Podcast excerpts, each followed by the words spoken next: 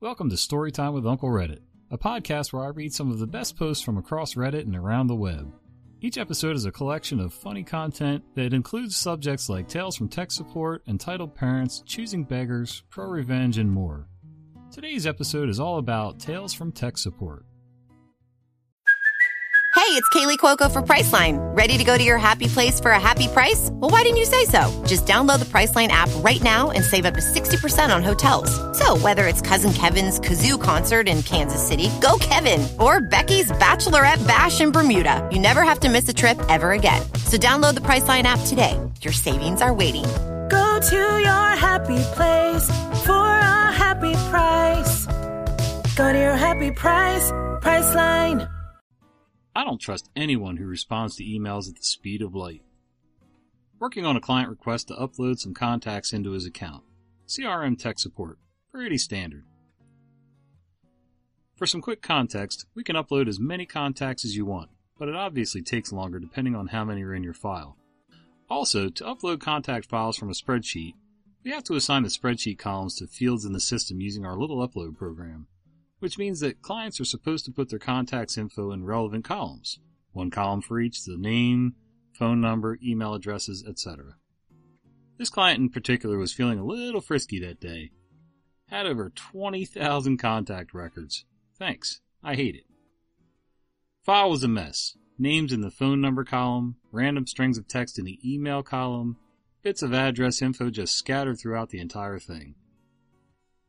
It was as if Jackson Pollock had a fight with Microsoft Excel and won. No way the upload tool was going to accept it. Half these contacts didn't have names or contact info, just descriptions. Contacts do have to have at least the first or last name in order to be uploaded. Ticket titled Urgent automatically puts you in my personal senders queue as last priority.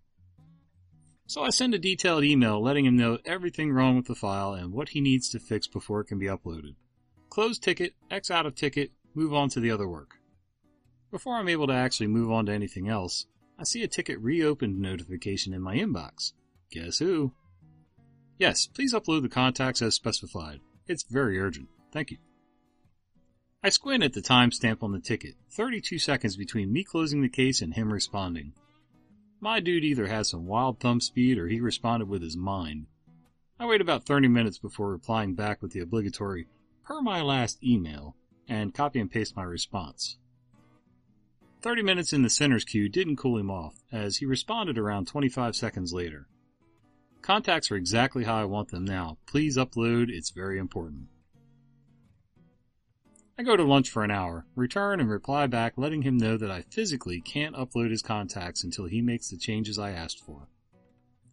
44 seconds later, I looked over the file before I sent it. Everything looks good. I want this uploaded immediately.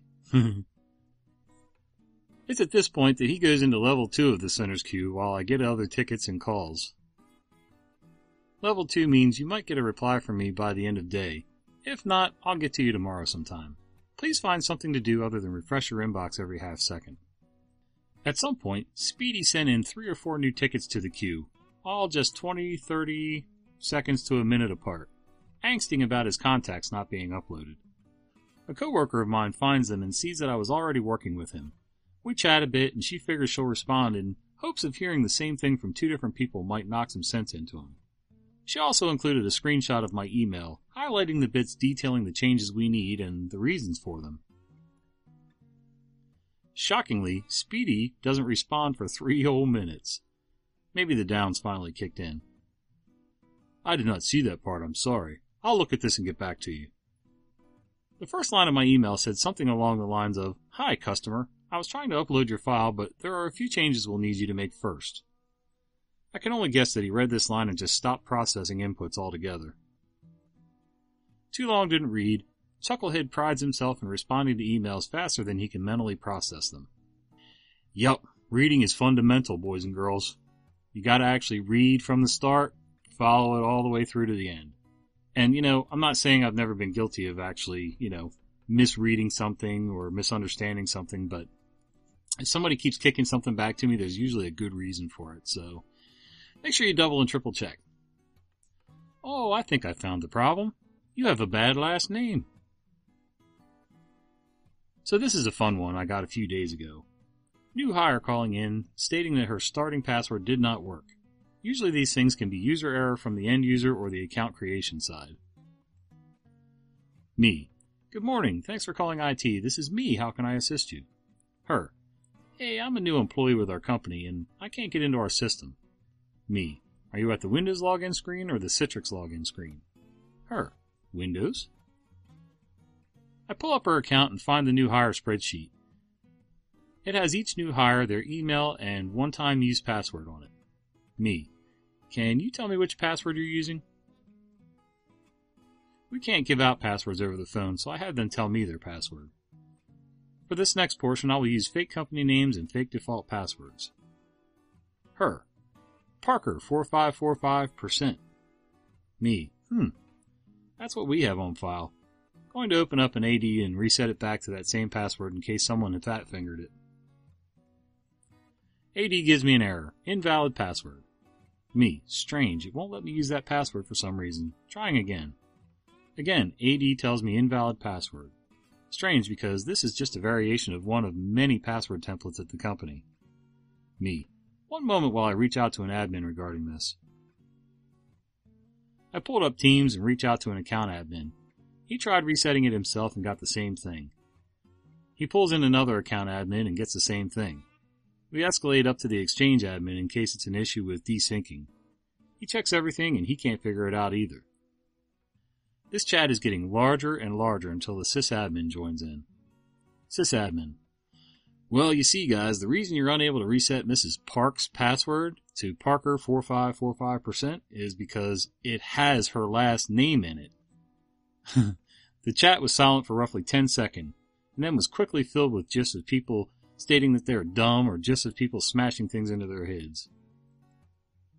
Me. Mrs. Park? Again, fake name. Her. Yes? Me. We found the issue. Her. Oh, good. What was it?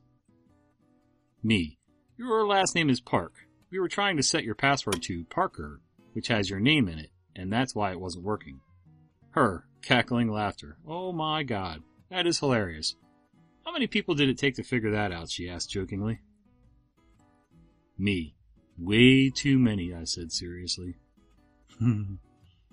yep, sometimes it's the little things that trick us up, boys and girls. And just like the first story, you know, even those of you who are in tech sometimes need to read a little bit as well. If you know their name can't be in the initial password, then that's something that somebody should have caught a little sooner, but who knows? I'm not in tech anymore, and when I was, it was very minimal, very lightweight, mostly hardware, so hey. I found that my overall tolerance for BS has plummeted during this lockdown. There are a collection of phrases and actions that the end user has or does that invokes instant resistance from me. Could you ring me to talk through these instructions? No, my instructions are four bullet points long and contain no jargon. You're an adult. This needs to be done ASAP, urgent, use of high importance flag. When I read the body of the request, it relates something that doesn't need to be done until the next day. Absolutely no. I'll send out a company wide email with instructions and information. User replies asking a question that has been covered by my initial email. Your email is being ignored. Read the original email, darn it. I'm no good at IT. Well, in that case, don't get a job in IT. I send around company wide emails regularly stating that any IT issue is to be sent to a group IT email in every instance. Then simply reply to whomever in IT picks it up. Users are not to email individual members of the team to report issues under any circumstances, as they will not be picked up. End user emails me direct to report and gets pissy at me later on that I've not responded. I bet they'd struggle to empty a boot full of water with instructions on the heel. User emails IT. 24 minutes later, user emails IT again about the same issue. Actual event. She wanted a training link sent to her, and she sent both emails after I'd left for the day. I'd already told her twice to send one email only, and I'd get to it as soon as I could. After this, I went to her head of department. She hasn't spoken to me since. I know you're busy, but. Get in the sea. While I'm moving through the department with purpose, while you're here, I've got something to ask you. Why aren't you in the sea yet? I've followed your instructions and it hasn't worked. I log on, see that they've not followed my instructions at all. I tell them to follow the instructions. This isn't how I usually do it. And bing, it works. It's almost as if your way is crap and my way works. Because I know what I'm doing and you're a stale donut masquerading as a human. Edit. Any email in all caps. Nope, you're shouting. I don't respond to shouting. Is there a problem with the system? Stop asking this question. You clearly have an issue you want to report, so just tell me your issue. So, yeah, I understand what this IT tech is saying. And while I get the sentiment, there's a few things that I wanted to point out. If you guys are following along on the screen with the text, I gotta say, if you talk about other people's ineptness and uh, lack of detail and reading and everything else, how about you try using punctuation, capitals, spelling, spaces between words? Um, you know, I copy and paste over because I want to, for the most part, I want to leave the integrity of the original post. But uh, this OP's not only got a little bit of an issue with typing things out, uh, there's also a little bit of an attitude problem. And I don't know if it's from burnout from dealing with people and simple issues over and over and over. And I get, hey, repetition drives anybody nuts. But uh, what do you guys think? Do you think he was overboard with some of this stuff, or do you think he's dead on with all of it, or do you think there's a combination in there? Some of it's the tech, some of it's the end user. Your software allows me to enter the wrong numbers. This customer had been complaining for months about incorrect numbers in our software concerning deposit amounts. They were always off, she tells us, and each time we call, we ask for some specifics so we can investigate. She never sends us anything and just waits about a week and calls again. Finally, though, she's ready to speak with someone, and I'm bored, so I decide to call her back and deal with it. After a few confusing minutes with her, I realize that the numbers in question are the daily and monthly deposit variance numbers. She scans and emails me a few examples that have the actual deposit number crossed out and then a number handwritten. She explains that the actual deposit numbers are wrong and that the handwritten numbers are her corrections. She wants to know why those numbers are never correct and are sometimes off by a huge margin. Her question is, where do the actual deposit numbers come from? And how can we make them correct? This is where I explain that the person closing out for the day is the one that enters those numbers, right before this report prints. She tells me that she's the one who does this, and that my explanation makes no sense because she'd know if she were the one entering those numbers. I have her do a test. If you reprint a report for a previous day and you have the option of entering these numbers again and overwriting the originals. She prints the report and I ask her what she entered when asked for the deposit amounts. She tells me that the numbers are different this time, though. I ask her to do it one more time and to stop at each step, selecting the report, selecting the date, entering deposit amounts, clicking the print button. She pauses for me at the report selection, date selection, and then I hear some keys quickly typed, and then she paused before clicking the print button. I ask her what that typing was, and she tells me she really doesn't know. A window pops up, and she has to type a bunch of numbers and hit enter a few times to make it go away. What the heck? For months now, she's been flying by these fields without even reading the prompts. It turns out she was new to this position and nobody trained her. But seriously, spending 30 seconds reading the screen would have solved this day one. I don't even know what to think of this because she didn't care enough to read a pop-up form asking for deposit amounts, but she was counting the deposits and handwriting the daily figures. She clearly cared about accuracy, but not enough to read? After I explain all this to her, she gets a little upset and asks why our software lets her enter the wrong numbers every day. She tells me a computer should be able to detect that the numbers were wrong and warn her. It just never sinks into her that the purpose of these fields is to allow her to hand count the deposits and enter them so that over slash short can be calculated.